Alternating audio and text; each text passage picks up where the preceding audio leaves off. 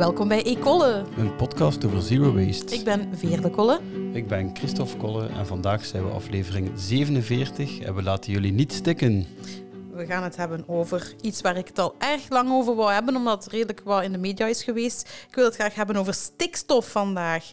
En ehm, ja, dat brengt al een tijdje grote bezorgdheid en ook wat discussies met zich mee. En zeker sinds het septemberakkoord is dat weer een beetje opgelaaid. Maar wat ik vooral wil weten is, wat is nu precies het probleem? Wat is precies stikstof? Dus ik heb iemand uitgenodigd. Vandaag zit Jos Raamakers van Natuurpunt bij ons aan tafel. En die gaat meehelpen verder uit te spitsen wat dat is en ook onze vragen beantwoorden. Dag Jos, dank u wel. Goedemiddag. Ja, dank u wel om te komen van zover, want je hebt een stuk gefietst en een stukje met de trein. Ja, we proberen toch uh, openbaar vervoer te gebruiken als dat er is. Ja, hè. ja het is weekend, dus dan kunnen we daar zo wel van genieten, hoop ik. Uh, het was uh, voller in de trein dan Ah. door de week zelfs. Dus, Amai, maar het was ook een ander uur. Want nu heb ik de trein op de middag genomen. Ja. En als ik ga werken en ik vertrek naar Mechelen als het hoofdkantoor, dan is dat s morgens vroeg. En dan is dat nog heel rustig op de trein. Ah ja, ja dan is dat heel, heel vroeg. Ehm, Redelijk vroeg, ja. ja. Half Maar- zeven. Half zeven, ah ja, oké, ja, dan is het nog, dan is nog geen spits eigenlijk. Hè. Ehm, kun je even aan onze luisteraars uitleggen wie dat je precies bent en wat dat je doet voor Natuurpunt? Ja, ik ben de Jos Raamakers. Ik ben een Limburger. Ehm, en ik werk eh, sinds eh 2,5 jaar als eh diensthoofdbeleid bij eh, Natuurpunt. Voordien heb ik een tijdje gewerkt als ja, eh, directeur van de Limburgse afdeling van Natuurpunt. Maar daarvoor eh, was ik eigenlijk in de privaatsector actief als eh, manager in verschillende firma's. Ja. Dus nu zit je echt voor heel, heel Natuurpunt eigenlijk aan het. Ja, dus mijn ja. dienst omvat eigenlijk een, een achttal medewerkers die thematisch werken. Hè. Dus stikstof in- is een thema dat dan Ja. toevallig bij mij zit als, Ja. als diensthoofd. Maar we hebben een landbouwmedewerker, een water- en klimaatmedewerker, een ruimtelijke ordeningmedewerker eh, enzovoorts. Oké. Dus u, over uw departement, allee, uw meeste kennis is stikstof, daar gaan we het straks over hebben. Eh, maar zoals altijd gaan we het eerst over iets persoonlijker hebben, want het is tijd voor... Zero waste fail. We beginnen met de Zero Waste Fail. Ehm, zou jij jouw fail van deze afgelopen periode durven vertellen aan ons, eh, Jos? Wel, ja, iets wat ik eh, voor mijzelf toch als een beetje een fail eh, nog beschouw, is het feit dat ik eh, nog niet van het vlees ben afgeraakt. Eh, en zelfs eh, helemaal ervan afgeraken is misschien zelfs niet de bedoeling, maar minderen. En ook dat is niet zo evident, hè, want de pakketten of de hoeveelheden die je in de verpakkingen vindt, die, Ja. Die worden niet kleiner. Hè. Dus je moet groter. beslissen van een dag geen vlees te eten en dan een andere dag wel.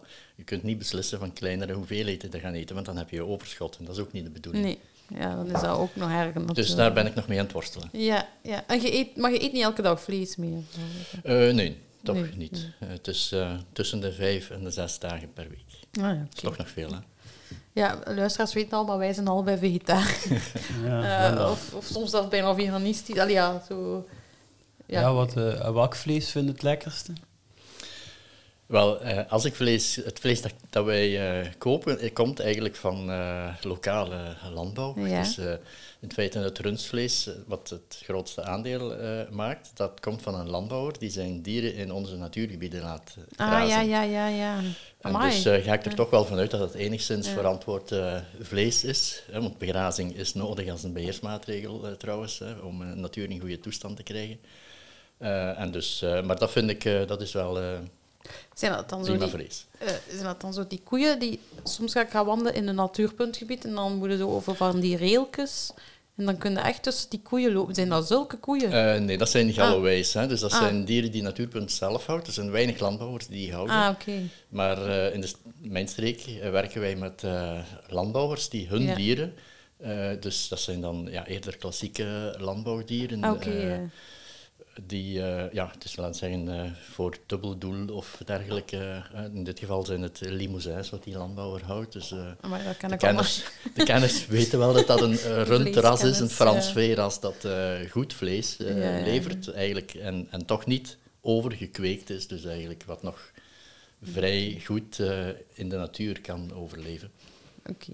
Maar je ziet het wel inderdaad als u veel, want het blijft vlees en een grote... Ja, het mag zeker minderen, eh, want ja, dat heeft ook allemaal met stikstof te maken. Maar Ja, daar komen we daar straks komen we wel zeker op. nog op. want, ja, ik heb mij wel al een beetje geïnformeerd. Dus Heb jij herinneringen veel wat hij, wat hij het lekkerste vlees vond? Eh, het lekkerste vlees, eh, een van de eerste dingen, denk ik. Wacht, hè. Maar ja, dat is geen vlees dan. Nee. dan ik, lust graag kipcurie op een boterham. Ah ja, ja dat kan. Is het, ja. ja. Ja, ik heb lam, ik heb, als ik dan de, stopte, zo, de, de pepperoni eh, salamietjes, nog dan salami lust ik niet, hè. Ah maar ja, zo zo die pepper- ja, ja, pepperoni's ja, op een ja. pizza, dat vond ik wel echt, echt eh, Ja. de moeilijke om te laten. En dan zo die kleine stukjes hesp zo in de, in de spaghetti saus, dat vond ik Ah ook... nee, eh, dat, dat heb ik niet gemist. twee Eh, favorieten. ma- maar mama had een heel lekkere Ja. spaghetti saus veggie direct. Dus dat ik ja, nooit... dat is ook waar, dat is ook waar. Ja. ja. Eh, wacht, wilde jij naar veel Ja, mijn veel heeft, ehm, eh, heeft een beetje te maken met een aflevering van een paar keer geleden met Klimaatcontact die we een keer gehad hebben. Dat ik daar soms een keer aan moest terugdenken. Dat ik mij soms wel gefeeld voel als ehm, dingen van het milieu of het klimaat zo naar boven komen in een gesprek met vrienden en met... Inderdaad, dat ik zo pijs, ah, hier, nu zou ik het er kunnen over hebben, maar ik ga de sfeer niet verpesten, dus ik heb het er niet over. Ja, ja, ja, ja. ja. Deze maand is mij opgevallen dat ik dat echt wel veel doe. Ja. Veel zo, dat, dat zo, oh nee, maar ik ga het er nu niet over hebben. Zo, ja, dat ik soms hoor dat mensen nog ja, daar gewoon niet over denken, ik weet het niet. Eh mijn vrienden ook en zo is hè. Zo, het gemak waarop dat er over dingen wordt gesproken die, die echt niet zoveel moeite zijn om, om wel een grote impact te maken. Maar dan denk ik ook, ja, als ik dat hier nu zeg, ben ik hier weer de sfeer verpest. Dus weer zeg zo die groene... Ja. Ja, ja, nee, ik heb, ja, ik, wel, ik heb al een paar keer gezegd, ik heb zo niet dat imago Nee, nee, van, ja, van, ecologisch en groen aan mij kleven ook. Dus als ik het zeg, soms maak ik juist ook meer impact, door, omdat ik dat niet aan mij kleven heb. Ehm, maar ja, dan ook ja, misschien zo'n beetje voorzichtig om dat niet te krijgen. Hè. Nee, ja. Ja. Maar nogthans nu, want over dat, ja, praten over klimaat en zo, doordat eh, dat de elektriciteit zo duur is, bijvoorbeeld ook op mijn werk. Vroeger was ik degene, in het begin deed ik dan nog zo, zeggen van ja, de lichten uitdoen. En nu doe ik dat terug, maar nu is er geen commentaar op. Nu Nee. doet iedereen mee. En nu ben, mag ik echt zeggen, pas op jongens, je zet de licht van de kelder vergeten uit of de- of de deur dicht. Tocht, maar het is ook goed. En, zo, en, en, en, en nu hangt daar geen groen label meer op, dus ergens... Nee, het is, ergens, ja. het is dus ergens mooi natuurlijk dat mensen nu iets meer de waarde van grondstoffen gaan, gaan appreciëren, omdat ze gewoon moeten. Ja. omdat het allemaal zoveel duurder is. Eh, anderzijds is het pijnlijk, hè? al die jaren dat ze het ook voor iets konden doen, dat ze het niet deden. En nu doen we het met z'n allen wel. Voor het geld eigenlijk. Want ik denk echt, wat dat mensen nu maar gaan verdoen aan gas voor te, ver- hun huis te verwarmen, dat gaat zo naar beneden gaan dit ja. jaar. Ja, ergens vind ik dat ook zeker niet erg. Ah nee, maar het feit dat, dat ze het ervoor niet deden, dat ze het ook konden doen, ja, ja. maar ze werden er financieel, allee, we moet ik zeggen, werden er niet financieel voor beloond. Of Nee. minder, veel minder dan nu. ja, inderdaad. Eh, ja, ja, dat is zo wat moeilijk, maar ja, ik kan nu eigenlijk de groene zijn een beetje zonder eh, dat opvalt. En dat vind ik wel een pluspunt aan de hele situatie. En, en ook dat andere mensen, ik denk dat er nog wel mensen zijn die altijd al dat aan het beperken waren, die nu eigenlijk meer tips aan anderen kunnen geven om dit te beperken. Misschien moeten we daar nog later een keer iets rond doen in een andere aflevering. Ehm, maar ik heb ook veel... eh, het is een kleintje, ik dacht, ik ga gewoon een kleintje vertellen. Dat is, Christophe was erbij. Het is daarmee dat ik het niet kies, omdat je het hebt gezien. De laatste tijd vergeet ik nogal vaak mijn zakdoek. Ik weet niet wat ik heb, maar ik ben aan het wisselen. Het is herfst. Ik wissel te veel van jas. En dan pak ik eh, een papieren zakdoekje en werd ik je bij.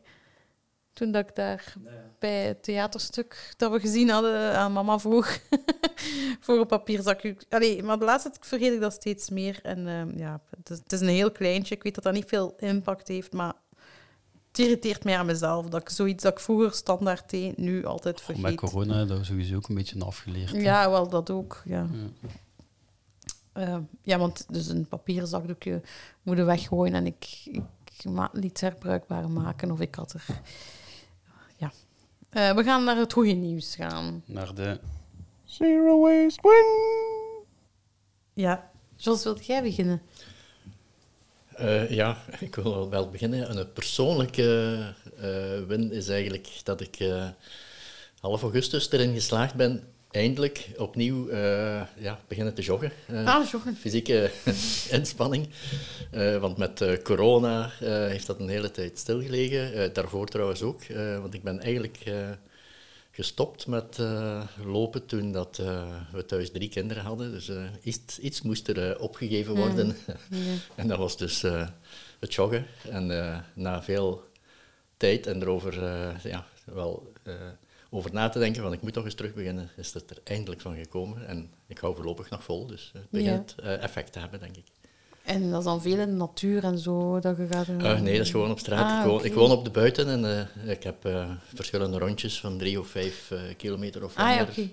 Hoe, hoe Jos, je zag dat als zero waste win. En wat, wat, wat zag je van, hier win ik wel iets aan? Dat- Wel, ik voel nu toch, na twee maanden, toch dat ik fysiek ja, meer beter ben, dat ik meer energie heb. En ik had daar vroeger veel plezier van. Dat is ook een, een tijd dat je ja, je geest kunt vrijmaken, dat je over dingen nadenkt, dat je soms eh, ingevingen krijgt. Ah ja. Eh, en eh, dat, op, op zich is het ook al waard om, om dat te doen. Dus het is eigenlijk een, ja, een me-time moment ook. Hè? Ja, dat is altijd welkom. Ja, En dat is altijd welkom, ja. ja. Ehm, ja, ik had een, een win. dat was een leuke. Ik heb het hier nu niet klaar. Een, een, een rugzakje van mij was kapot. Een, ehm, ja, zo een sportzakje. Ik ken dat, zo'n turnzakje met touwtjes. En dat was van een vriendin die dat had gemaakt. En dat was kapot. En mijn collega zag dat, want ze zag het juist gebeuren op het werk. Ik trok het en, en het scheurde. En ze zei, ik zal dat maken. En dan, we hebben ook een, een kantatelier. Nee, geen kantatelier. Een, ehm wacht, creativa atelier, excuseer. Dat zijn twee verschillende eh, verenigingen eh, bij mijn werk. Dus ik mag ze niet door elkaar staan. Maar dus mijn collega is dan de dag dat ik niet werkte naar het creatieve atelier geweest. Ze hebben dat daar gemaakt en mijn collega heeft dan nog de laatste touch gedaan. Ze heeft nog een touwtje erin gestoken. En dus zomaar puur eh, en vrijwillig hebben die mensen dat willen doen voor mij. Ik vond dat super lief. Ik ga ze volgende keer werk ik wel als dat atelier daar is, dus dan kan ik ze een keer gaan bedanken. En dat ga ik zeker doen. Ehm, maar ik vond het wel lief dat mensen zo spontaan gaan willen dingen herstellen, omdat ze dat gewoon graag doen. En ik zei ook, moet jij iets terug hebben? Nee, ik moet niks terug hebben. Alleen, ik denk van, allee, ik ben daar super dankbaar voor omdat ik moet nu geen nieuw rugzakje bestellen. Het is echt gewoon gemaakt. Ze hebben het echt genaaid. Ze hebben er een nieuw lapstof op gehangen. En je ziet het niet dat het kapot was. Eh, dus dat vind ik wel mooi. Ten eerste omdat het zo vrijwillig was. En ten tweede omdat ik weer niet iets nieuw moet kopen. En ehm, ja, wij organiseren ook vaak repaircafés. Dus dat zijn zo dingen, momenten dat je ziet hoe graag, hoeveel mensen dan er zijn om dingen te kunnen herstellen. En dat vind ik altijd wel een, eh, een ja, geweldige initiatieven. Dus dat was wel een win. Ik ga er een foto van trekken en op onze website zetten bij de show notes na deze aflevering. Kunnen Nou, mijn win is... ehm, Ah ja, juist. Ik heb je overgeslaan. ja. Ja. we waren eh, met drie een koffietje aan het drinken en we kregen daar ook een koekje bij. En ehm, het was al een beetje steken om uiteindelijk allemaal al onze koekjes op te eten. En we hebben dan nog een koffietje besteld, maar we hebben dan echt expliciet bij vermeld dat we dit keer geen koekje hoefden. Amai. Te, te blijven hierbij gezond. En ik heb hier koekjes gezet op tafel. Ja. Ik had dat beter niet gedaan. Jullie zo... Jawel, wel, nee, nee, maar dat was Ah. omdat dan... Weet, allee, ja, moet ik heel uitleg doen. Een van ons drie was ehm, eh, glutenintolerant, Ah, ja. extreem. Dus die had dat ook al niet. En de ander lustte dat soort koekjes niet. Dus alle drie had ik al opgegeten. En achter drie koekjes bij de koffie is het wel even genoeg geweest. Dan wisten we, oké, we gaan dat teruggeven. En dat gaat toch maar weggesmeten Ja. worden. Dus hebben we de tweede keer gezegd... Ja. we hoeven er geen bij. Voilà, ik dacht, ik ga die uitleg besparen, maar Nee, kijk, maar bij deze. toch- En het was ook iets gezonder, dat is waar. Ja, wel, gezondheid, dat is, dat is goed om even naadloos weer over te gaan naar het onderwerp. Ja. Want eh, het gaat ook een beetje, denk ik, over onze gezondheid gaan in deze aflevering. Ehm, ik heb eh, mij ook een beetje voorbereid ehm, hiervoor. En het is zo geweest dat toen dat het over stikstof, stikstof ging in het nieuws en zo, eh, een paar maanden geleden, ben ik mijzelf beginnen afvragen, wat is dat nu precies? Hè? Wat doet dat nu precies? En eh, wat is dat, waarom is dat ongezond? En ja, wat zijn de gevolgen daarvan? Waarom zijn de boeren zo boos? En dan kwam ik terecht op de website van Natuurpunt bij een filmpje van een collega van Jos, die zo inzoomt op kleine plantjes en daar gebeurt van alles mee.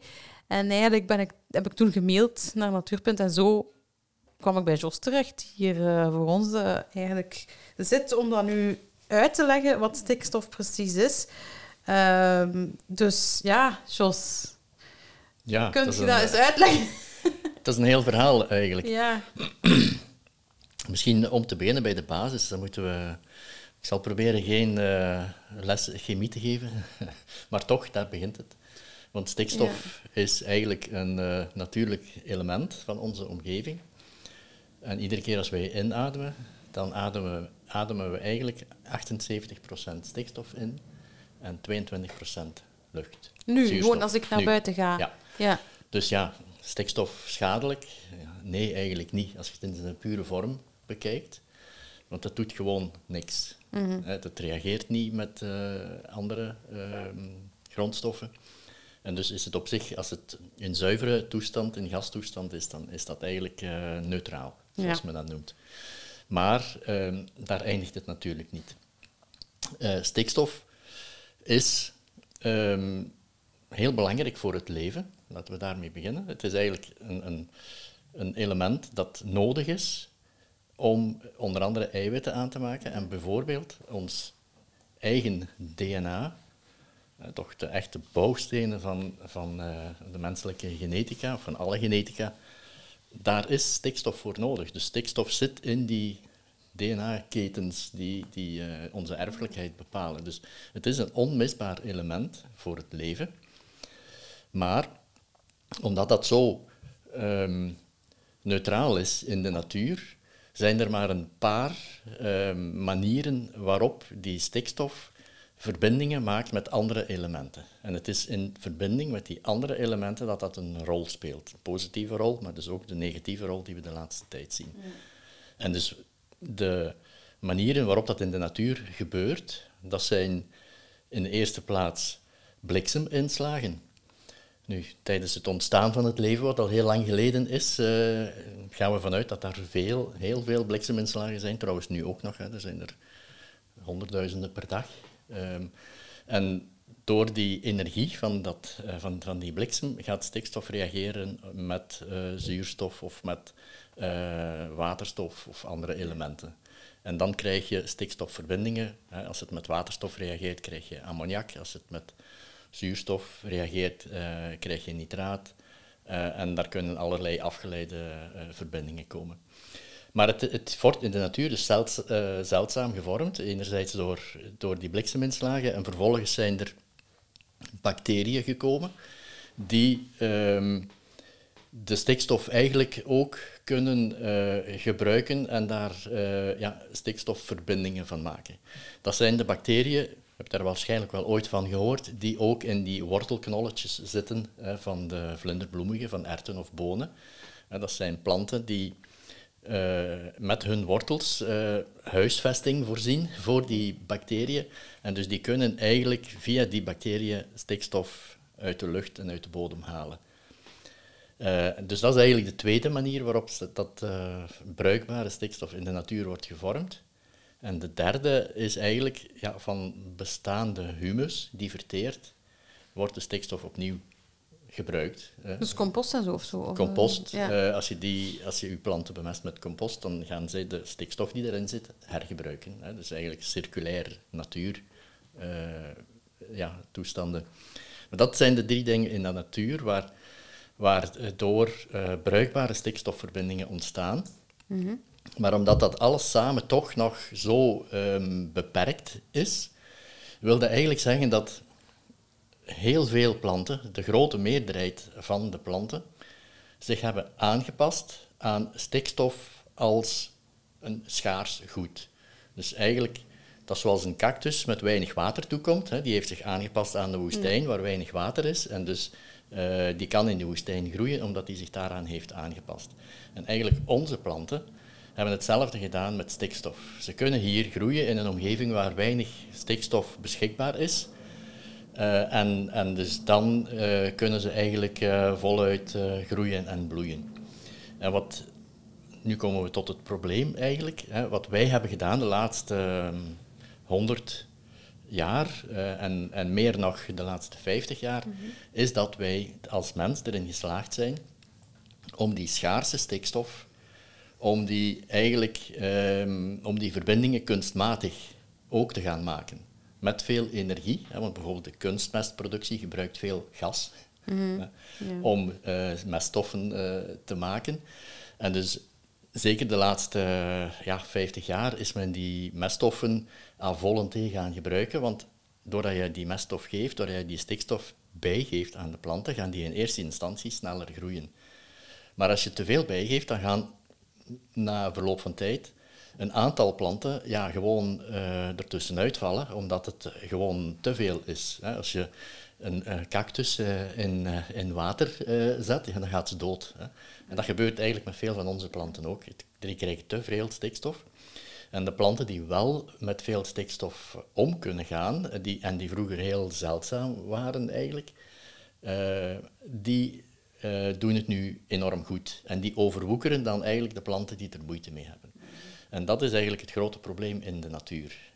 Dus dat je eigenlijk op de heide of op uh, graslanden, waar, uh, waar dat vroeger veel bloemen stonden, dat die bloemen allemaal verdwijnen en dat je een overheersing krijgt ja, van raaigras, van kropaar, van een paar plantensoorten, een paar grassoorten die eigenlijk dankzij die stikstof snel en groot kunnen worden en al de rest wordt eigenlijk verstikt.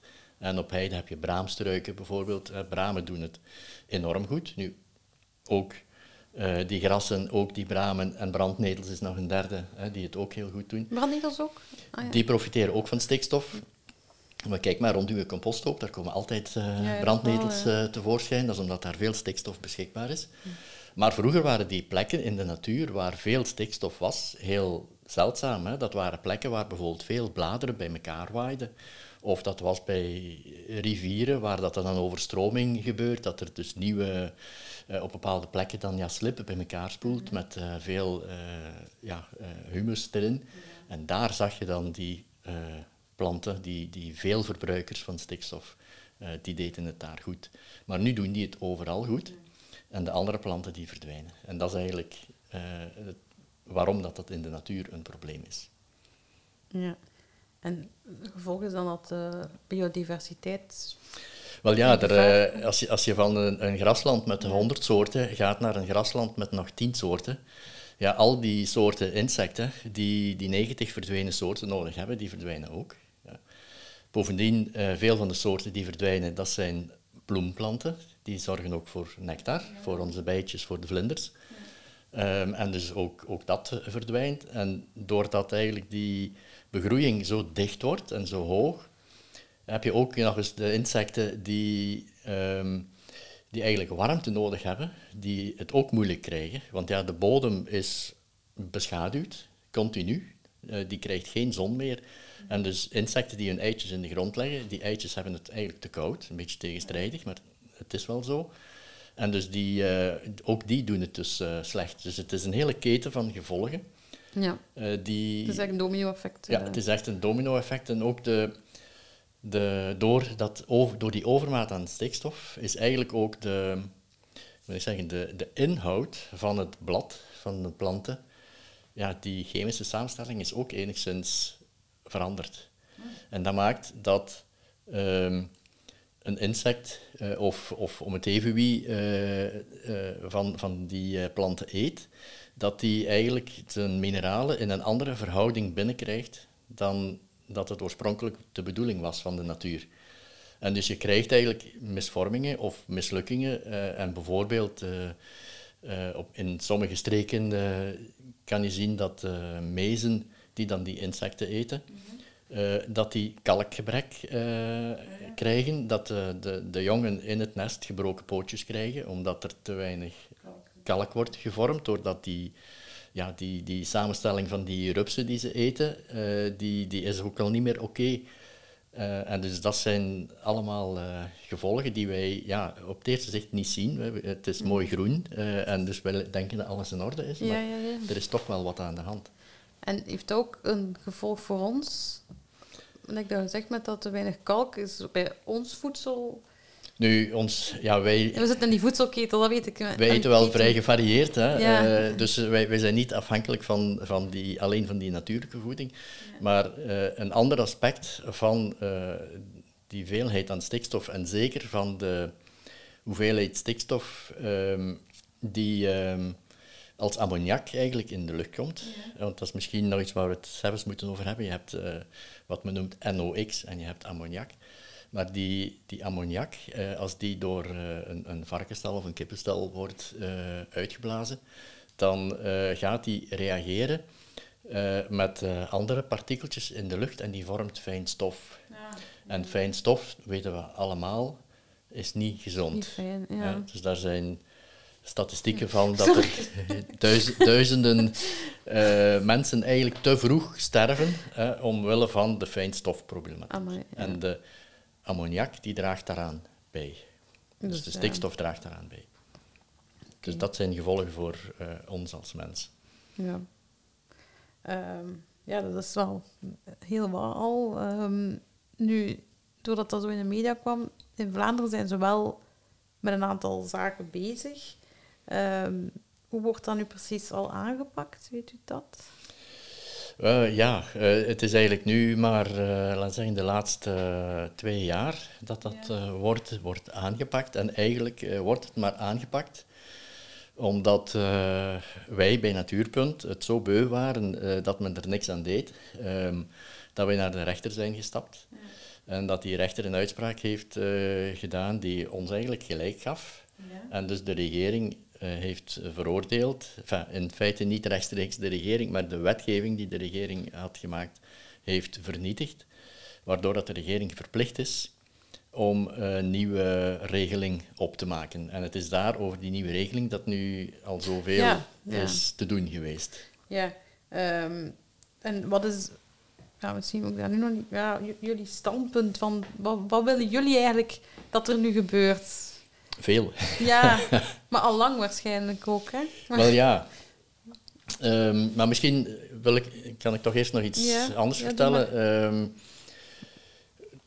stikstof zorgt voor, voor veel problemen. Hè. Ik heb fijnstof Ja. al vernoemd. Eh, stikstof zorgt ook voor problemen in de natuur. Ehm, en eigenlijk zou dat als geheel moeten aangepakt worden, zowel voor de mens als voor de natuur.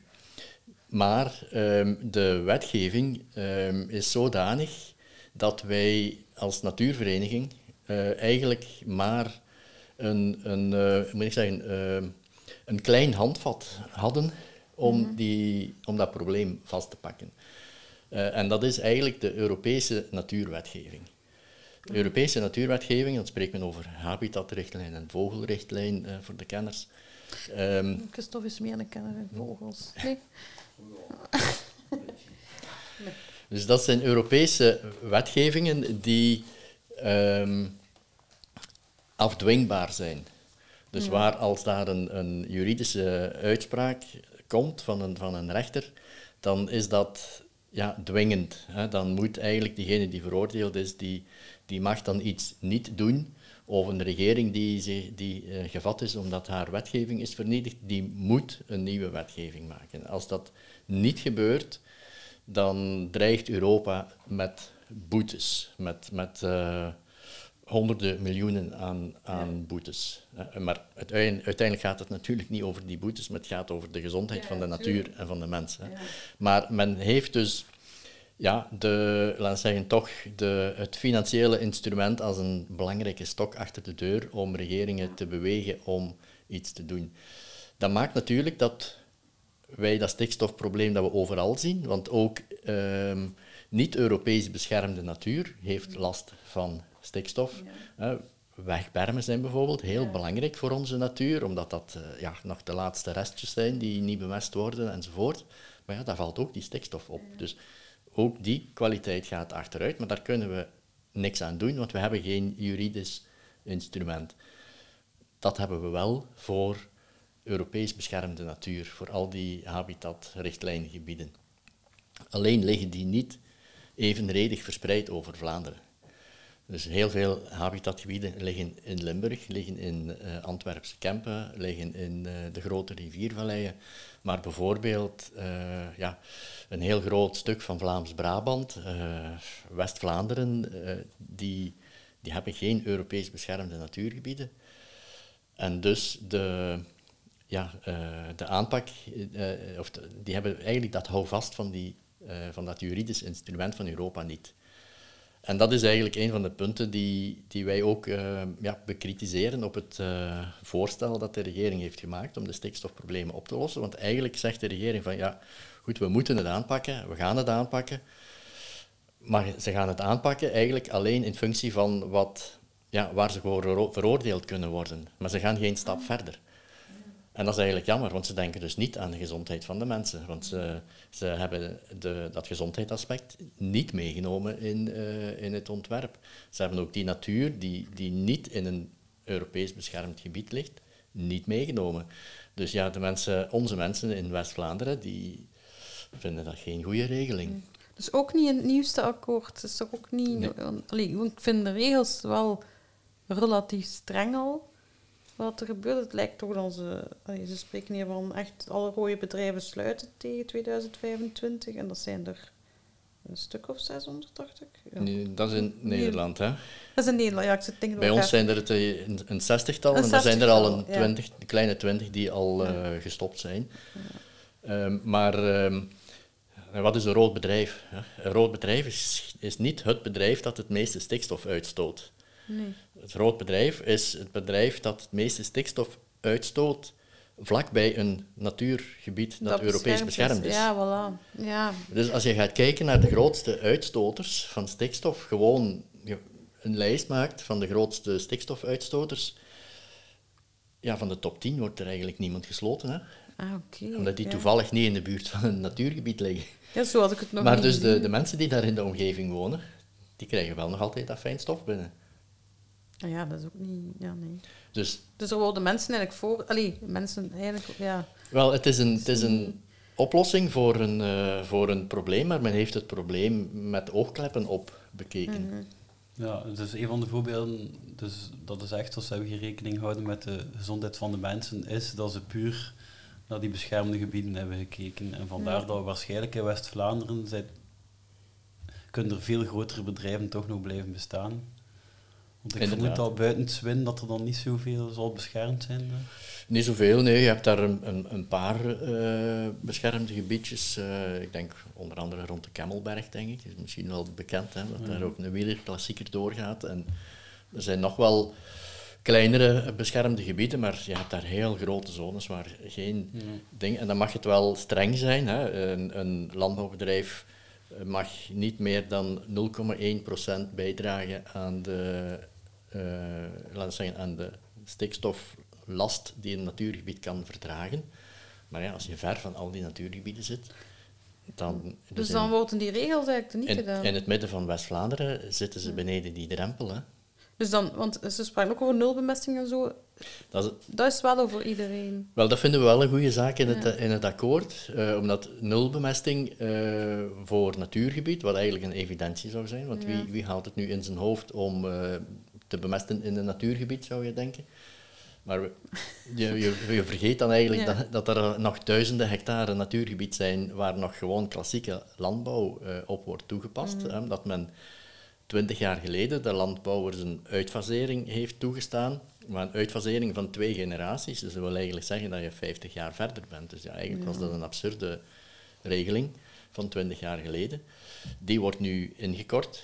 Hè. Dus uh, landbouwbedrijven die uh, nog grond bewerken, klassiek met bemesting en pesticiden en al wat je wilt, en die eigenlijk een groene bestemming heeft, die moeten binnen een paar jaar stoppen. En dat is die nulbemesting. Dus dat gaat niet enkel over die Europese? Dat gaat, echt dat gaat over alle ah, okay. natuurgebieden die dus eigenlijk op ons gewestplan groen zijn ingekleurd. Ook in Vlaams-Brabant en zo. Ook overal. Dus ja. dat is natuurlijk wel iets wat overal, uh, we noemen ja. dat dan generiek, hè, omdat dat over gans Vlaanderen uh, okay. wel wordt toegepast. En dat draagt natuurlijk ook bij aan een vermindering van wat ze noemen de, achtergrondvervuiling uh, van die stikstof. Want die stikstof vervuilt ja, eh, een beetje concentrisch, hè. kort bij het meeste en verder weg minder. Maar dus, oké, eh, dus een natuurgebied dat ver, dat ver van een Europees beschermd eh, gebied ligt, eh, waar je nulbemesting moet toepassen, dat vermindert dan toch ook wel het geheel van die stikstof, ja, eh, depositie of die neerslag. Ja. Maar dus dat vinden we wel een van de Ja. betere maatregelen die daarin zitten. En, want jullie zijn al naar de rechtbank geweest en zo, maar aan welke maatregelen hadden jullie dan zelf nog gedacht? Of wat was jullie gehele Wel, plan? Het, eh, het, het hele, de hele stikstofaanpak zou breder mogen eh, gekeken hebben. Dus men heeft zich gefocust op, eh, we willen voldoen aan die eisen van Europa voor die Europees beschermde natuur. Maar er zijn natuurlijk meer problemen die onze natuur belasten. Je hebt ook nog de verdroging, eh, die ook speelt in natuurgebieden, eh, die ook veroorzaakt wordt door door drainages, door het eh, veelvuldig oppompen van grondwater. Ehm, je hebt daarnaast ook het gebruik van pesticiden. En je hebt, ehm, je hebt ook ehm, voor de natuur de, het Europees, eh, ja, de, de nitraatrichtlijn, die eigenlijk moet zorgen dat ons grondwater en ons eh, water in de rivieren, dat dat zuiver wordt. Het heeft ook allemaal met stikstof te maken, maar dat is eigenlijk onvoldoende meegenomen eh, in, in het eh, geheel van de aanpak. niks- ik heb er toch niks Wel- aan tegengekomen. Dus, Daar, en door zo te handelen loop je eigenlijk het risico dat je landbouwers ehm, laat investeringen doen, bijvoorbeeld om de, ja, eh, hun stal meer hermetisch Ja. gesloten te maken eh, en, en dus die stikstof af te vangen en, en eh, met technische ingrepen die stikstof uit uw, uit uw lucht te halen. Als, als landbouwers die, die inspanningen doen, maar ze worden dan over ja, tien jaar geconfronteerd, zeg maar, dat die natuur toch niet zich herstelt, omdat er eigenlijk nog een probleem is met grondwater of met eh, eh, het, het, dat het diep staat, of met eh, drainages of met de kwaliteit van het water. Ja, dan, dan heb je die boer eigenlijk investeringen laten doen die, die verloren zijn. Want hij moet dan nog eens extra investeringen. Dan kun je het beter allemaal ineens aanpakken. En dat is een beetje wat Nederland meer doet dan wij. Dus het zit er enigszins in, dus rond grondwater zit er wel wat in het Vlaamse stikstofakkoord, maar eh, rond die, rond die andere zaken, eh pesticidengebruik, eh, de, de, de kaderrichtlijn water met de nitraat, ehm, daar wordt eigenlijk niet naar gekeken. Er komt trouwens ook nog Europees beleid op ons af. Hè. Ik zou toch verwachten dat een overheid, als zij een maatregelen neemt, dat ze die ja, future-proof maakt, hè, zoals je dat noemt. Hè. Dus dat je eigenlijk ook gaat kijken van wat komt er nog op ons af, wat is nog onderweg. En als je dan ziet dat er van Europa, met de Green Deal, eh, daar zit heel wat, zitten heel wat maatregelen in die, die eigenlijk ons leven gezonder eh, en, en beter moeten maken en biodiversiteit moeten herstellen. En men is die aan het ontwikkelen en die gaan dus binnen dit en ja, twee jaar ook naar Vlaanderen komen en gaat Vlaanderen daar ook eigen wetgeving voor moeten maken. Maar daar heeft men eigenlijk nu nog totaal niet naar gekeken. dus die gaan nog... Wel, dus binnen twee jaar gaat Vlaanderen weer moeten komen met een aantal maatregelen die ook weer diezelfde landbouwers gaan treffen. ja. En dat is dus niet meegenomen. Dus ehm, dat, eh, dat vinden wij wel een jammere zaak. Ehm, Je zegt diezelfde landbouwers. Uit de Pano-reportage leid ik af dat dat vooral gaat over de veeteelt. En dus varkens en Ja, gaat, runderen ik en kippen. welke pano het gaat over, eh, want we Ah hebben ja, daar ah, naar heb je gekeken. hem niet vermeld? Ja, ik moest Nee, daar naar kijken als Ja. voorbereiding. Dus de docu Boeren in, in de zak gezet. En het staat nog op VRT Max voor de mensen die het nog niet gezien hebben. En Ja. inderdaad, daar gaat Daarin wordt het, eh, eh, dat probleem ook vanuit een bepaald perspectief Ja. verteld, maar dan iets meer vanuit het perspectief ook van de impact dat het heeft op de boeren. Ehm, en eh, daarin wordt de groep eigenlijk die benoemd wordt, zijn de, de vee, teelt en de kippen. Ja. Ehm, en dus zit het hem daar ook? Want landbouw is toch meer dan alleen... Dat, dat eh, klopt, het zit voor een groot stuk daar. Hè. Je hebt, eh, laten we zeggen, afgerond, of naar boven afgerond, heb je een 20.000 eh, landbouwers professioneel in, in, in Vlaanderen. En eigenlijk gaat het maar over een, ja, een 2000 landbouwers, Ja. veetelers, grote stallen. Misschien eerst even, waarom hebben wij zo grote stallen? Ja. Want dat is eigenlijk, ja, waarom hebben we die? Ik eet geen vlees, dus voor mij moet het niet doen. Ja, nee, ik heb Maar het wel... Ja. Sorry, maar ik denk dat je het beter gaat kunnen Ja. Dat is eigenlijk een heel, een heel logische verklaring, maar dan moeten we even teruggaan in de tijd. Want ja, Vlaanderen eh, heeft enkele grote havens. Hè. Ah ja. Antwerpen. 100, 150 jaar geleden, met de verovering van Amerika eh, en Australië, eh, zijn daar enorme ja, ehm, graanschuren eh, ontstaan, met, met massaal eh, productie van graan, dat heel goedkoop naar Europa werd verscheept.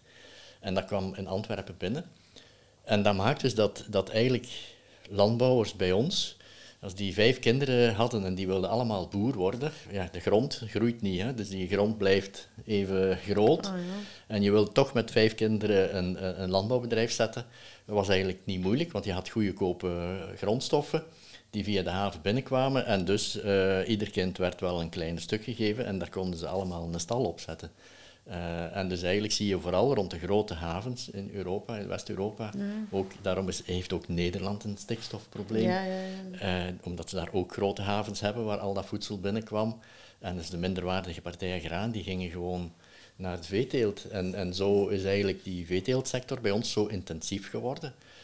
Maar natuurlijk, als je die massa's voedsel eh, of voeding, graan eh, en, en soja binnenvoert vanuit eh, Brazilië en, en, en Amerika, dan voer je eigenlijk ook die mineralen die daarin zitten naar Vlaanderen en dus meststoffen. En heb je bovenop het gebruik van de kunstmest, krijg je dan nog eens een hoop dierlijke mest. Hè. En dus eh, daarmee is die, ja, is die mestproblematiek bij ons eh, zo groot. En daardoor ook heb je die concentraties aan stallen in een aantal regio's die niet zo heel ver van havens eh, gelegen zijn. West-Vlaanderen, Antwerpse Kempen. Ehm, waar dus ja, ook traditioneel veel landbouwers zaten en, en ook veel mensen in de landbouw wilden blijven. En dus die, die zijn dan begonnen met die intensieve stallen. Ja, dat doet mij denken aan dat gezelschapsspel Agricola. Je Ah, bouwt ja, ook dat- op ja, ja, en uiteindelijk komt het uit bij, een, bij een koe. hè. Ja, ja, ja. Dat is, dat is meest... Allee, dat, dat rendeert het meeste. Ja, nee, maar ik probeer altijd dat spel te spelen zonder... Ik probeer altijd alleen maar groenten te doen. Ja, dat is lang geleden, ja. Ja, ik probeer de veggieboert. Het is me al één keer gelukt om het zo uit te spelen. Maar ik weet niet of je het kent, Jos. Nee, ik beken het persoonlijk Maar dan niet. zelf even moet daar investeren en daar, en dan krijg je Ja, het. gewoon- En maakt eigenlijk je boerderij. Ja, een groter. gezelschapsspel waarin dat je boerderijtjes Ja, inderdaad schattig. uitbouwt. Maar inderdaad, een keer dat als je echt veel opbrengst wilt, Ja. dan moet je ene keer goed investeren in een koe of zo. En vanaf dan hopen Ja, dat je naar het einde toe dat er... Ja. hè. Dus inderdaad, klopt ook, hè, ja. Ja, wat daar ook een beetje aan klopt, want dat zag ik ook in de Pano-reportage. Dat ging over die stallen. Dus die boeren die investeren dan hè, in, in noemt dat, stallen die beter zijn, ehm, die minder stikstof zouden uitstoten. Maar ze kunnen dat gelijk alleen maar, ze, gaan dat, ze willen dan geld lenen. En dan kunnen ze gelijk alleen maar als ze beloven om het aantal koeien uit te breiden tot drie keer zoveel als ze al hebben. Dus ze hebben dan, er waren een paar boeren, je hebt waarschijnlijk ook een reportage, ja, die waren dan aan het worden, die hadden dan ik weet niet hoeveel koeien meer. En dan ehm, zijn ze dan code rood geworden of zoiets. Dus mij viel het vooral op in die documentaire dat het ging over dan de boeren gelijk bijna verplicht zijn geworden in de afgelopen jaren om juist een grotere, een grotere en grotere en groter te worden. Want er waren ook boeren aan het woord die dat juist niet wouden. Dus dat is zo'n beetje... Is dat... Ja, de boeren is eigenlijk een, een, een, een voorgehouden dat, dat eh, ja, eh, om een goede boer te zijn, dat je moest groeien. Hè. Dus, het groeimodel is als het enigste goede model door iedereen die op die boerderij komt. Hè. Men noemt dat ook wel eens de erfbetreders. Hè. Eh, werd dat verhaal verteld. Nu, heel veel van die erfbetreders eh, komen uit dezelfde stal, om het zo maar te noemen. Eh, en, en zijn gelinkt aan, aan dezelfde ja, boerenbond gerelateerde maatschappij. Hè. Dus ja, de, degene die die, die, die het veevoeder levert, eh, die zal tegen die boer zeggen van ja, eh, als je, ik, kan u, ik kan u het veevoeder wel eh, een beetje goedkoper leveren. Als, eh, als dat je meer dieren hebt, hè, dan kan ik hier met een ganse Ja, camion komen. Dan moet ik niet te veel Ja, op en ja, afrijden, dus dan kan er nog zoveel cent vanaf.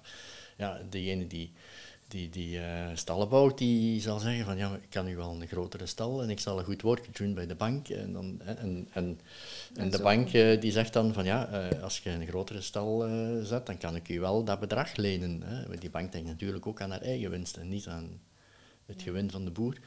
En zo gelooft die boer uiteindelijk dat dat de enigste oplossing is om nog landbouw te kunnen doen. Hè. En worden boeren die een ander pad kiezen, want die zijn er wel Ja, die degelijk, zijn er. Hè. ja, die worden zo'n beetje bekeken. Dat je Ocharm, eh, die, eh, groene, die geitenwolle sokken eh, alternatievelingen, die worden zelfs door de klassieke vee, eh, groot, groot, grote boer niet als volwaardige landbouwer beschouwd. Hè. Zo erg is het eigenlijk. Terwijl dat die mensen toch ook wel zorgen voor ons voedsel. Die produceren nog zelfs rechtstreeks eh, voedsel voor mensen en niet eh, Zonder tussenkomsten. Maar eh, dus dan- ja, en, en, en dus geen vlees voor de export. Nee. Ja, want like, toen dat de boeren waren boos, we, we hebben denk ik het, de meeste mensen zullen dat beeld zich misschien herinneren, als ze het gezien hebben, van die mama met dat kindje, dat kindje die een tekening had gegeven aan onze minister. En dan, ja, dan, dan zeiden ze, ja, dat, dat is natuurlijk triestig. Maar ik vroeg mij af, die kleine boeren, zijn, die zijn dan niet boos, of ze die daarachter staan? Of? Nee, eh, er zijn heel wat eh, kleinere boeren die, eh, die ook wel vinden dat het een andere weg op moet. En Ja. dat, dat we af moeten van dat megalomaan grote schaal gedoe bij ons. Dat dat eigenlijk, ja, dat landbouw terug Ja. binnen de, de grenzen van wat het milieu kan verdragen moet, moet plaatsvinden. En dat je dus eigenlijk naar een ander soort landbouw moet. hè. Maar die grote boeren, die, die kunnen dat niet meer. En daarom, eh, wij hebben ook niks, zo- eh, wij begrijpen ook wel waarom dat voor die mensen een probleem is. Ja. En wij, wij eh, ja, verwijten ook die mensen persoonlijk niks. Het is het systeem dat fout Ja. zit. En het systeem ja, is voor een stuk veroorzaakt door de overheid zelf in het verleden, door veel te lang een aantal dingen te doen.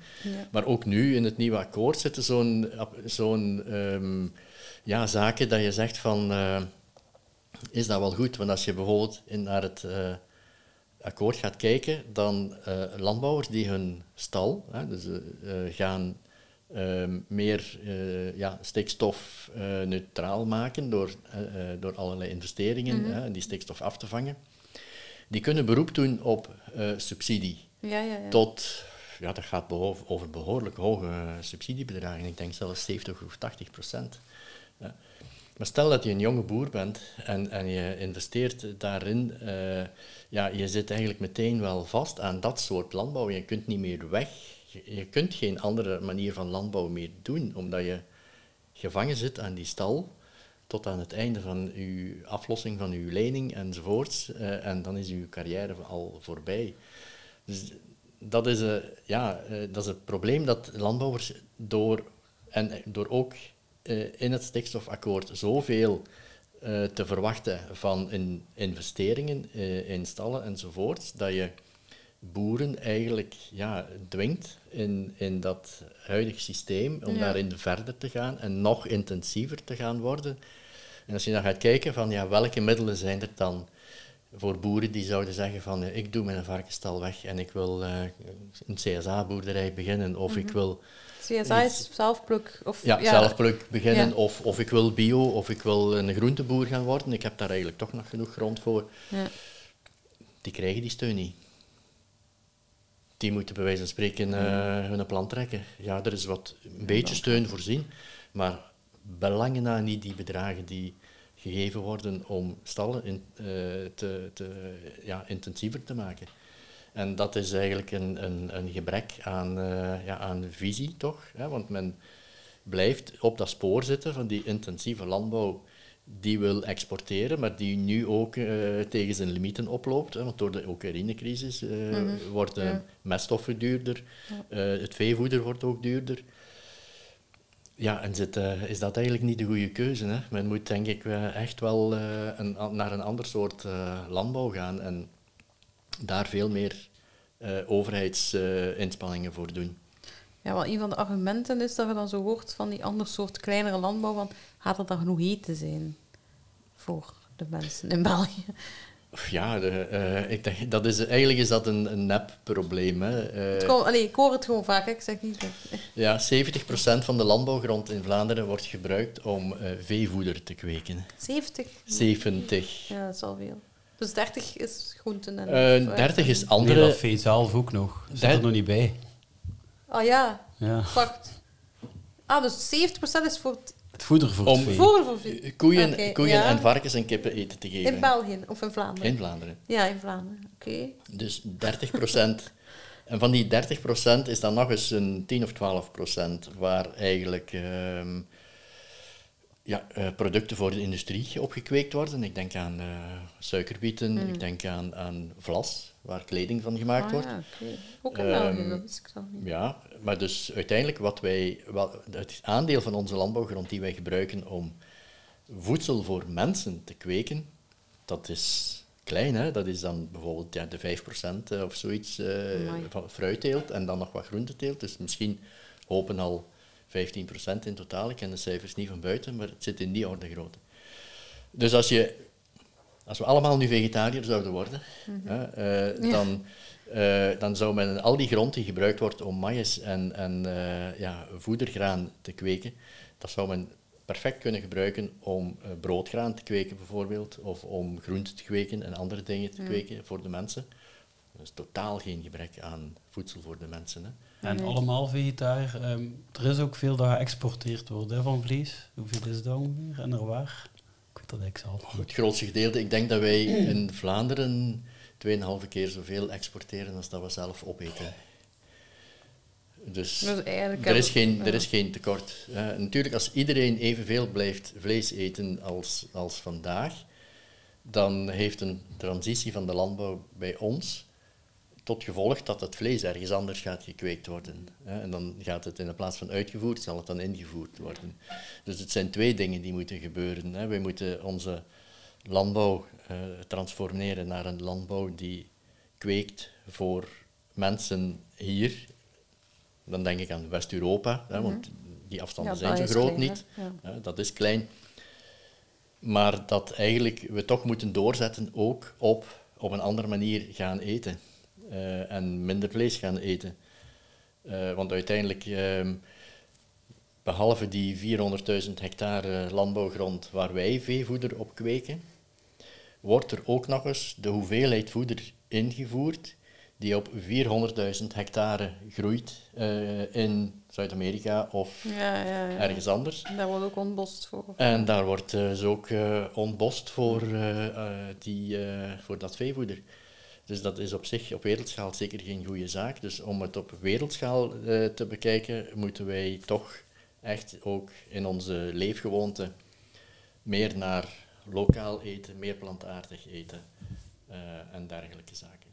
Ja, daar komt het vaak op neer, hè, als het gaat over voeding. En, en, we, Nee, het hebben is al, over, ja. ja, we hebben al een paar afleveringen gehad waar dat... Maar nu, deze keer voelden we het wel aankomen. Ja, hè? ja, ja, maar... Maar we hebben het al een paar keer gehad dat we een onderwerp bespra- bespraken en dat er een gast kwam en dat we het zelf niet zagen aankomen, dat dan uiteindelijk toch weer de vlees en eh, het vlees Ja. eten en zo ook naar richting ehm, minder waterverbruik, dat dat ook een, eh, een groot ding is. En het waren nog een paar dingen al, hè, waar dat we Ja. dat zijn tegengekomen.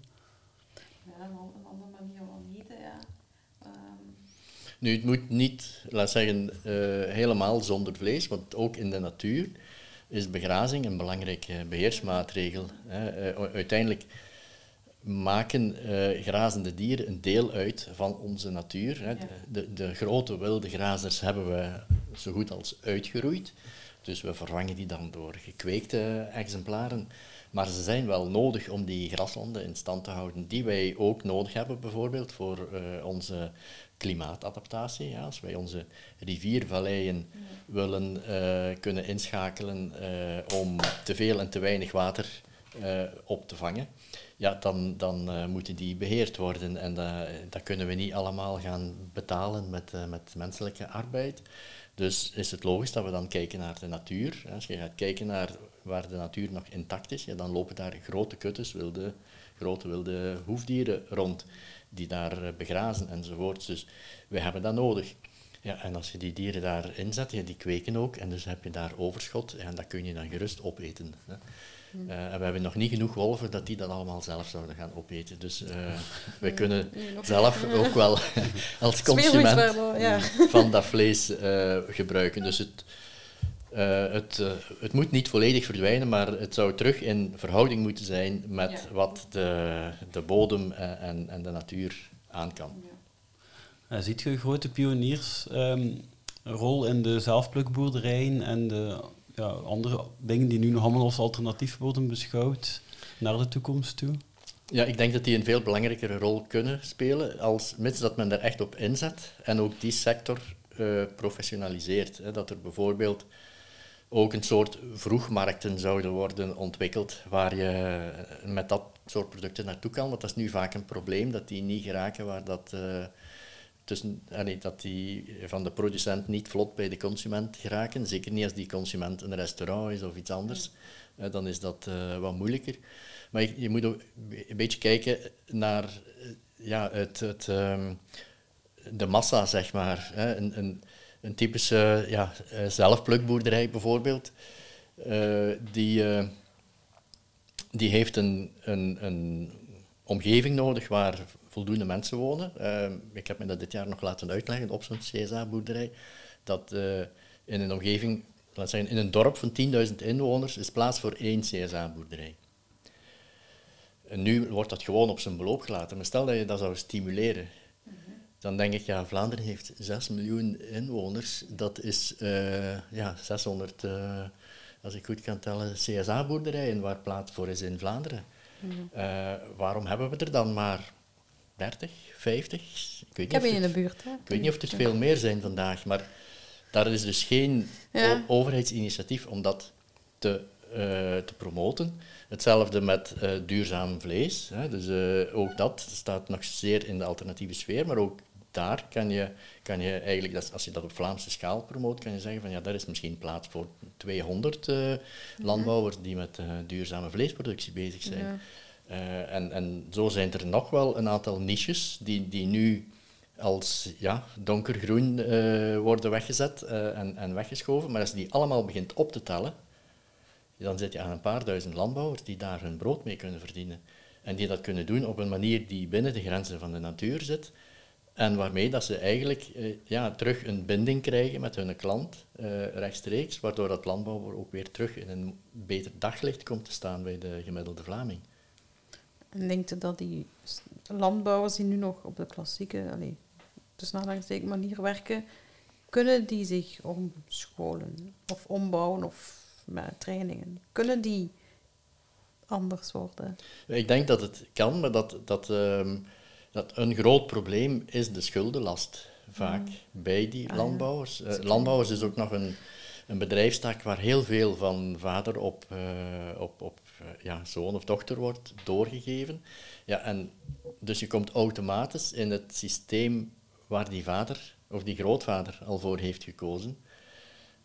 Uh, en je gaat, dat is al heel moeilijk om uit die traditie te komen. En vaak, ja, uh, en dat is ook onzichtbaar natuurlijk, zitten er veel financiële schulden op zo'n uh, boerderij. de investeringen die gebeurd zijn in machines, in stallen. Ja, als daar geen oplossing voor komt, dan kan die boer wel willen, maar dan wordt het wel heel moeilijk om te veranderen. Ik denk mhm. dat er heel wat boeren wel ja, anders dat... willen, maar dat, het, dat ze niet zien hoe ze eraan kunnen beginnen. Eén, door, hun, door, door de schulden en, en, en het systeem, misschien ook niet durven voor een stuk, omwille van de familie. Hè, uh, van, je gaat toch niet hè, iets anders doen dan, ja. dan, dan, dan wat. En ook door het ontbreken van een, goede, een goed werkende markt. Want we hebben gezien bij corona dat mensen, toen ze tijd hadden, hè, want ze moesten thuis blijven enzovoort, dat ze toen wel naar bioboerderijen en uh, CSA-boerderijen enzovoort gingen. Want die, die, Is dat echt die, gestegen? Want dat, die dat boomden, die hadden drie ja, keer zoveel ja. omzet als het jaar voordien. Ah, ja, maar, maar na corona is dat weer terug weggevallen voor een groot stuk.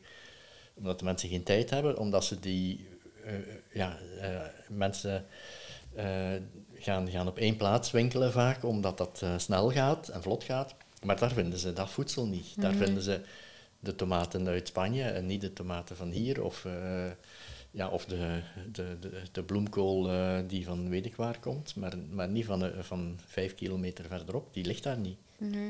En als men daarvoor kan zorgen, dat die bloemkool daar ook kan liggen. Hè, en dat is dan nog een ander probleem, dat moet opgelost worden. Ja, want, supermarkten, supermarkten moet je dan ook mee krijgen. Eh, en die willen graag eh, iemand die hun 365 dagen per jaar bloemkool kan leveren. Eh, en iemand die hier in Vlaanderen bloemkool kweekt, die kan natuurlijk niet zo lang bloemkolen leveren. Dus dat vraagt ook weer een mind switch. Zowel bij die supermarkten, als- maar ook bij Als ons. bij de hè. klanten, hè, ja. Je moet Ook. geen witloof willen op een bepaald moment. We moeten geen witloof in, in september willen eten hè, of zo, want dat is een wintergroente. Dus eh, we moeten geen eh, boontjes in december willen hebben, want die komen niet van hier. Ehm, ja. Nee, Maar ik zie wel dat, bepaalde supermarkten pronken met hun lokale aanbod wel al. Maar Supermarkten die met geranten eh, werken, is die zelfstandige geranten die ook nog een zekere vrijheid hebben om Ja. zelf eh, dingen erbij te, te nemen, die, daar zie je soms wel dat Dingen, lokale ja. producenten ook in die supermarkt liggen. Maar dat is dan eerder toevallig. Dat is omdat niet, die mensen dat Voilà, dat is, ja, ja. En, en omdat die twee elkaar vinden, maar dat is niet omdat dat gestimuleerd wordt of, of, of eh, aan, aangemoedigd wordt. Ja, alles hangt zo aan elkaar. En ik denk ook dat de boze boeren die we hebben gezien, dan die eigenlijk vooral willen geholpen worden. Like dat het zegt, ze zitten vast. En ze, ik denk wel dat ze zouden willen veranderen, omdat er eigenlijk redelijk, er is gewoon te lang gewacht geweest daarmee. Ja, men heeft, eh, want, en, ja, men heeft van overheidswegen, maar ook van de boerenorganisaties uit de boeren twintig jaar en meer rad voor de ogen gedraaid. Hè. Men heeft gezegd van, oh, dat komt wel in orde, dat gaat wel komen. eh, en boeren hebben dat geloofd, omdat ze ook eh, geen andere stem horen. Hè, omdat iedereen hun datzelfde verhaaltje vertelt. En dus zijn zij ja, doorgegaan op dat pad, terwijl dat ze ja, veel beter dat, dat eh, hadden verlaten. Maar we zitten nu vandaag, eh, waar we vandaag staan, we kunnen niet terug naar gisteren. We kunnen alleen maar proberen oplossingen te vinden voor morgen. Hè. En dat is, eh, daar is dan nog eh, werk aan de winkel. Dus op dat vlak vinden we wel, oké, als je het gehele plan bekijkt, en wij bekijken dat dan uit vanuit een natuurbril, dan zeggen we van, ja, het is een goede eerste stap. Maar uit alles wat hier net al verteld is, is dat natuurlijk niet het volledige verhaal. Hè. En zou er rond andere dingen eh, ook nog veel moeten gebeuren. Maar als natuurorganisatie zitten wij daar niet in de juiste stoel om daar veel aan te sturen. We kunnen dat wel zien, maar wij kunnen de, wij kunnen de markt niet eh, eh, veranderen. Hè. Daar zijn andere spelers ook voor nodig. Ja, maar jullie doen wel campagnes en zo? Of, of eh, stel dat een luisteraar van ons nu wil helpen met dat te stimuleren, wat kunnen die doen of waar kunnen die terecht? Wel ja, ik denk dat iedereen eh, kan bijdragen door al eens te kijken naar zijn eigen consumptiegedrag. Ja. En, en door, als het enigszins kan, te kiezen voor eh, landbouwproducten die hier in Vlaanderen zijn gemaakt, op een zo duurzaam mogelijke manier. Eh, en op die manier krijgen landbouwers die op een goede wijze bezig zijn, krijgen die een steun vanuit, vanuit minstens al vanuit de klanten. En, en dat is wel, eh, dat is toch al een heel belangrijk eh, aspect. En we zijn met veel Vlamingen, hè. we zijn met 6 miljoen Vlamingen, dus als we dat nu eens met z'n allen doen, dan is dat wel, wat ze noemen, een gamechanger, denk ik. Nou, misschien kan ik dat, nu, dat, dat nieuwtje nu vertellen, dat ik terug... Ik heb dat, dat is al een paar keer Ik weet niet te- dat nu Het is al een paar keer eh, te- ter sprake geweest. Ehm, een paar jaar geleden heb ik bij zelfplukboerderij gezeten. Eh, dat was toen praktisch vrij moeilijk vanwege de leeftijd van mijn dochter. Was, eh, ja, gaf ons al veel stress voor daar te geraken en zo, want ja, je draait wel een beetje mee. Hè. Ehm, nu sta ik weer op de wachtlijst voor volgend jaar om toch weer te gaan meedoen. Allee, wachtlijst ziet er wel naar uit dat ik ga kunnen instappen. Ze hebben zo één instapmoment per jaar. Eh, dus daar ga ik dan al wat avontuurtjes weer van kunnen vertellen. In de tussentijd neem ik groentepakketten. Dus dat is zo, ja, dat is wat, meer lokaal. Allee, die groentepakketten zijn sowieso lokaal, maar je hebt echt wel veel. Je moet nog meer aanvullen dan dan als je naar zo'n zelfplukboerderij, dan zijn je zodanig betrokken dat je echt veel bewuster bezig bent en je eten daarop plant en zo. En, ehm, maar inderdaad, wat dat gezegd, um, een volledig professioneel gevoel geven ze niet. Hè. Als je daarin meedraait, dan voelt je zo van dat is, ja, waarschijnlijk omdat ze niet, genoeg, niet, niet dezelfde steun hebben, gelijk dat uh, de andere, de, ja, de, de gewone eh, landbouw heeft. En uh, ja, toen dat jaar ook, dat was een groep van, dat waren drie boeren, waarvan dat er één al had gecommuniceerd als we erbij gingen dat hij er ging uitstappen. En terwijl ik daar was, was er nog een derde was ook uitgestapt. Um, en die is nu een ander initiatief ook in de buurt aan het starten. En ja, je krijgt zo dat gevoel, ja, je neemt wel ergens een risico dat je zo met zoiets meedraait, wat niet diezelfde professionaliteit Het is vaak uit uh, enthousiasme hè, dat de mensen het doen, maar uh, ja, misschien hebben ze het verdienmodel niet, vol, niet voldoende doorgerekend voordat ze ermee gestart zijn. Hè. Dus daar ontbreekt wel wat steun uh, om, om dat... Ja ja, om mensen die daarmee willen starten ook te wijzen op hetgeen wat er, waar, ze, waar ze allemaal moeten opletten eigenlijk. Hè. En, en het is niet alleen het met de handen werken of, of, of dat voedsel produceren. Je moet ook je, je klantennetwerk uitbouwen enzovoorts. Je moet creatief zijn, je moet vooruitkijken. En dat is, is niet zo evident. Hè. Ja. Ja, ja dat is al benieuwd nu. Het is vier of vijf jaar later nu, wat, in welke mate dat veranderd is. Dat het beter of anders draait. Dus daarover zal ik waarschijnlijk ergens in de volgende afleveringen, over een half jaar of zo, een keer ook wel anekdotes over vertellen.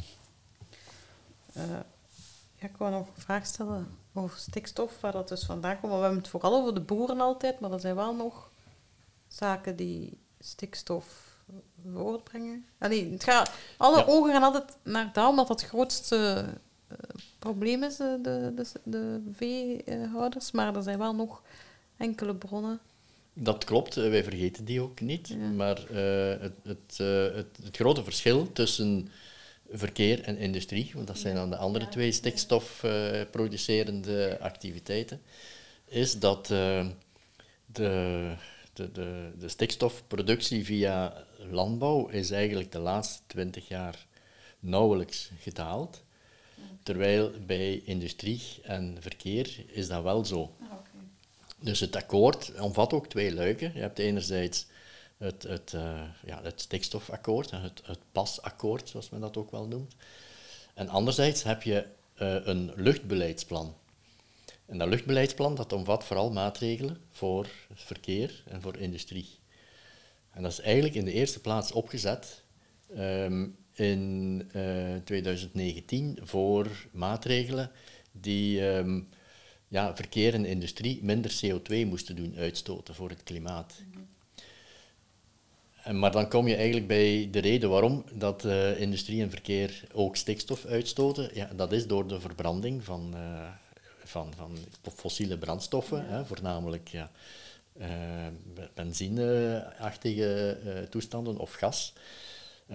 Die stoten CO2 uit als je ze verbrandt, maar die laten ook ja, stikstofoxiden als restproduct achter, die ook via de lucht verspreid worden.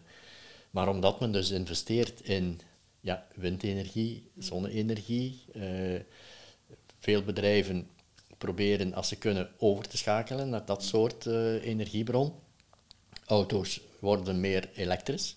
Hè, men is daar volop mee bezig. Dus ja, automatisch gaat die CO2-uitstoot naar omlaag. Dus dat is echt al zichtbaar. Maar eveneens ook de stikstofuitstoot. En dus die, die twee sectoren die, die hebben op hun communiezieltje beloofd dat zij zich zouden houden aan het pad wat voorzien is al in het luchtbeleidsplan mhm. van daling van uh, de, de, de, het gebruik van fossiele brandstoffen. En als ze dat doen, dan zijn die op goede weg om ook op lange termijn die, uh, de, de hunne stikstofuitstoot binnen de perken te brengen. En aan de statistieken, de Vlaamse Milieumaatschappij maakt ieder jaar statistieken over de uitstoot van de verschillende sectoren. En dan kun je dat ook perfect zien. Die, zitten al, die, die zijn al twintig jaar in, een dalende lijn en, en die lijn zet zich door. Dus vandaar ook dat dat niet in de pers komt, uh, omdat die, onderhandelingen zijn, dateren van 2019. Eh, Dat is afgeklopt eh, via eh, die, die sectoren. En je ziet dat die daling eh, zich ook doorzet. Ja, dan, dan wordt daar door niemand eh, rumoer over gemaakt. Hè. Ja, oké. Ja, want dat was nog... dat vroeg ik mij nog af. En de, is de, de luchtvaart er ook bij betrokken? De luchtvaart is, eh, dacht ik, daar nog niet bij betrokken. Ah, nee, ja. Dus eh, voor dan- de luchtvaart moeten nog... ehm, ja, het probleem is dat, je, dat de batterijen nog veel te veel wegen in, in gewicht om vliegtuigen daarop eh, te laten vliegen. Hè. Dus eh, dat is het probleem van de luchtvaart, ja. Ja, we zitten hier niet zo ver van Zaventem, dus... eh, Ja, het enige wat daar helpt is eh, minder vliegen, denk ik, voorlopig. Ja, ja. Oké. Ja, ik denk dat we zo'n beetje eh, toch wel rond zijn, of toch veel weten nu over het stikstofprobleem. Ik denk, voor mij zit er... Ja, het is heel wat duidelijk geworden, alleszins, eh, deze aflevering. Ja. Ehm, ja, ik stel voor dat we voor onze luisteraars, ja, stel dat er nog vragen komen, mocht er zeker nog opsturen, hè, Jos? Het kan zijn dat je Ja. die dan nog beantwoordt. Ehm op mail dan, hè. dan zal ik het voorlezen op de volgende aflevering. Maar eh, we hebben ook nog wat herbruikbaar nieuws. Eh, dus dat is nieuws dat herbruikt mag worden, dat mensen mogen doorvertellen. En het eerste wat ik gewoon wil zeggen is nog eens een herhaling eigenlijk. Eh, sorry voor de vele spamreclame. Maar ehm, wij zijn opnieuw bezig met het zoeken naar de Zero Waste Win van het jaar in België. En ehm, sommige mensen hebben al dingen genomineerd. En dat zijn er heel leuke bij. Ik ga er straks een paar uithalen. Maar wat, wat is nu de Zero Winst van het jaar? Dat mag eigenlijk een persoon zijn, een, een VZW, een burgerinitiatief. Iets dat je kent, dat je zegt van die hebben dit jaar echt wel vooruit, iets, iets vooruitstrevend gedaan. Iets dat circulair iets is, iets dat zorgde voor veel minder verspilling. Dat kan gaan over minder waterverspilling, minder voedselverspilling, minder vleesverspilling. Oh, kan over van alles gaan. Dat kan ook uw buurvrouw zijn die iets moois heeft gedaan voor de bijk van de jaar. Je mocht echt iedereen en alles nomineren. Je mocht zelf meerdere mensen nomineren. Want hoe meer dat ik er zie en lees, hoe meer dat kan gaan onderzoeken. En het is ook een beetje de bedoeling om, om meer kleinere en, en lokale initiatieven zo'n beetje in de kijker te zetten. En een beetje hè, een, hoopvolle, ja, een hoopvolle aflevering te maken in december, waar dat we de meeste Zero Waste Win van het jaar gaan bekendmaken. Ehm ook kunt je mensen nomineren via zerowastepodcast.veerlekolle.be en dan op Doe mee klikken. Daar staat trouwens ook nog andere leuke linkjes waar je mee kunt meedoen aan deze podcast. Eh, maar je kunt ook een mailtje sturen, een DM op Instagram of Facebook, eh, een comment achterlaten. Gewoon als het bij mij terechtkomt of bij Christophe, dan nemen we het zeker op. Maar wel zeker nomineren, want wat gebeurt er? De vijf beste gaan wij dan selecteren en daar kan iedereen dan op stemmen.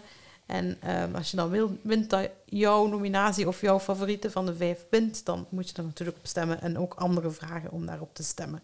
Ik heb nu uit onze, paar, uit onze lijst van nominaties die mensen al hebben opgestuurd, er een paar leuke uitgehaald die ik echt nog niet kende. Ehm, het eerste vond ik een heel speciale, dat is Plus Size Closet Sale Belgium.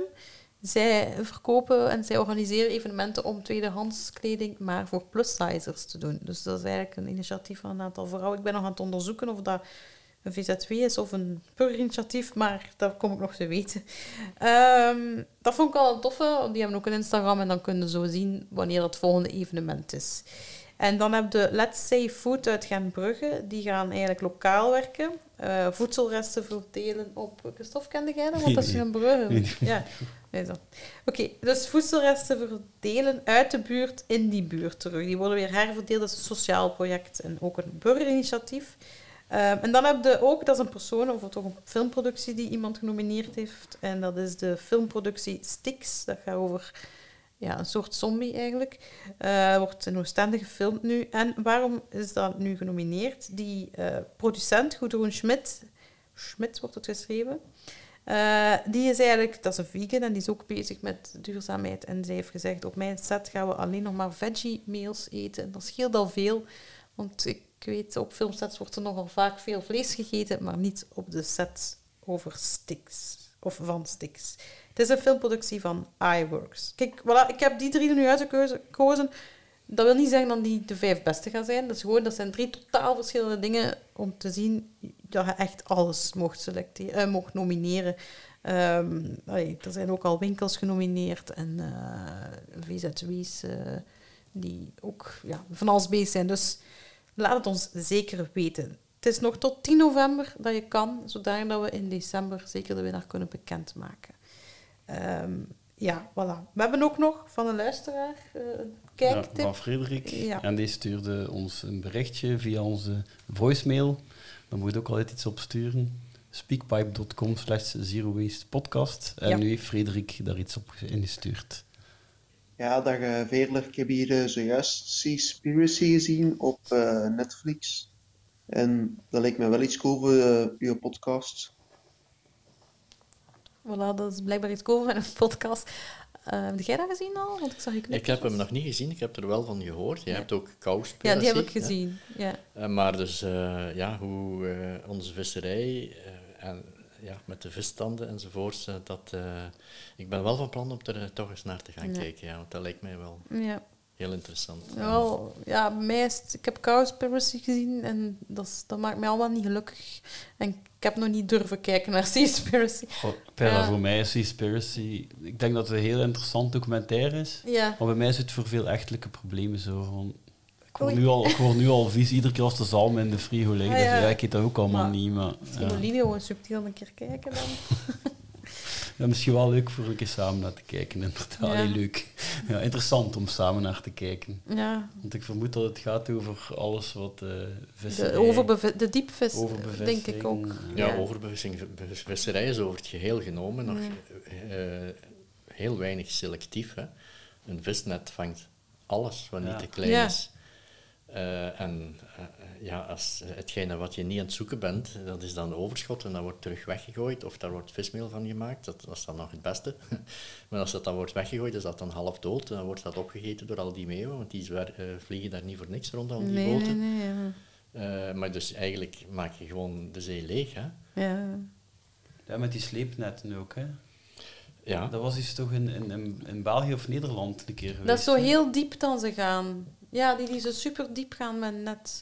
Nee, dat is dan nog, eh, dat is dan eigenlijk de laatste, te- dat, ja, dat is internationaal, hè, in de diepzee, dat men echt ook 200 meter diep gaat. eh, daar zit ook eh, heel veel leven en tot nu toe was dat eigenlijk nog een beetje een zone waar dat wij als mens niet kwamen, nog maagdelijk, kan je zeggen. En ja, ook die zone wordt nu leeggevist, want ja. alles wat daarboven zit, hebben we al leeg, leeggevist. Dus, eh, Ik heb een keer een actie, een betogingactie-ding of iets rond gedaan rond dat, maar het is al even geleden.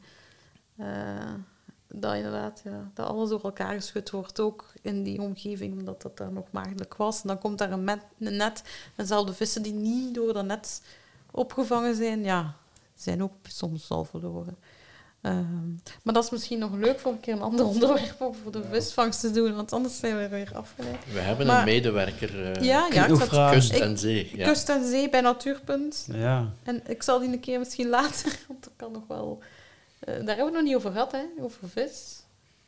nee, ja, ik, weet, ik heb dat ooit één keer gevolgd van die... Maar ja, dat is ook inderdaad een detail voor dat we nu gedetailleerd over kunnen doorgaan. Eh, maar ik ga ik zal iets voorlezen van een andere luisteraar, namelijk van Sam, die heeft een berichtje gestuurd. Wij hebben de podcast ontdekt begin maart 2019. Onze eerste zoon is geboren op 16 maart en ik weet nog dat we de uren die we doorbrachten in het ziekenhuis voor de bevalling gevuld hebben met naar jullie te luisteren. Tot we naar de verloskamer moesten, hebben we dus geluisterd naar E. Kolle. Oh. Zo speciaal. Ja, het was, eh, we vragen ons vaak af waar dat mensen luisteren. Maar dan nu weten we onder Ja. andere dat er in de verloskamer geluisterd wordt naar onze podcast. Ja, als er nog mensen zijn die willen laten weten waar ze luisteren... Dat is echt dat is een leuke verhaal. Dat, moedigt aan om voor ja, te doen. Ja. Ehm, zeker.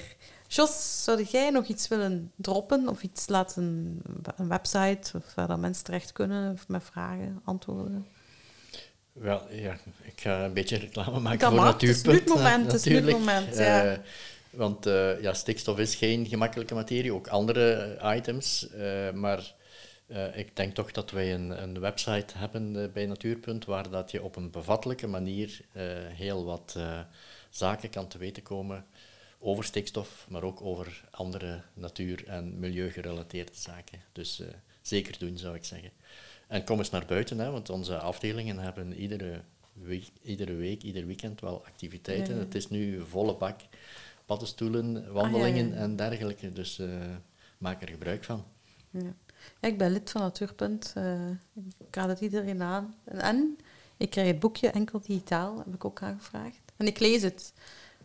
Alleen, het is niet van, doe maar in de mailbox. Ik lees het echt wel. Er staan wel leuke dingen in en ook weetjes. Dus ehm, er hangt er ook een mooie poster van Natuurpunt. Want één keer per jaar krijgt het wel in uw bus. Als ze vragen, wil je het nu nog in uw bus hebben? En daar, dat is in januari. Ja, denk de vogeltelling. De vogel. Of is dat januari? De vogel? Dat is in januari, Ja, zie het. ja. En dan komt die poster eh, ja, die hierop hangt. Krijg je daar daarbij.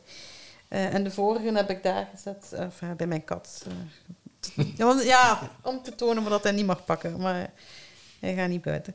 Ehm, ja, eh, dus wilde nog iets droppen? Of, of, eh, Nu, ik ga het daarbij laten.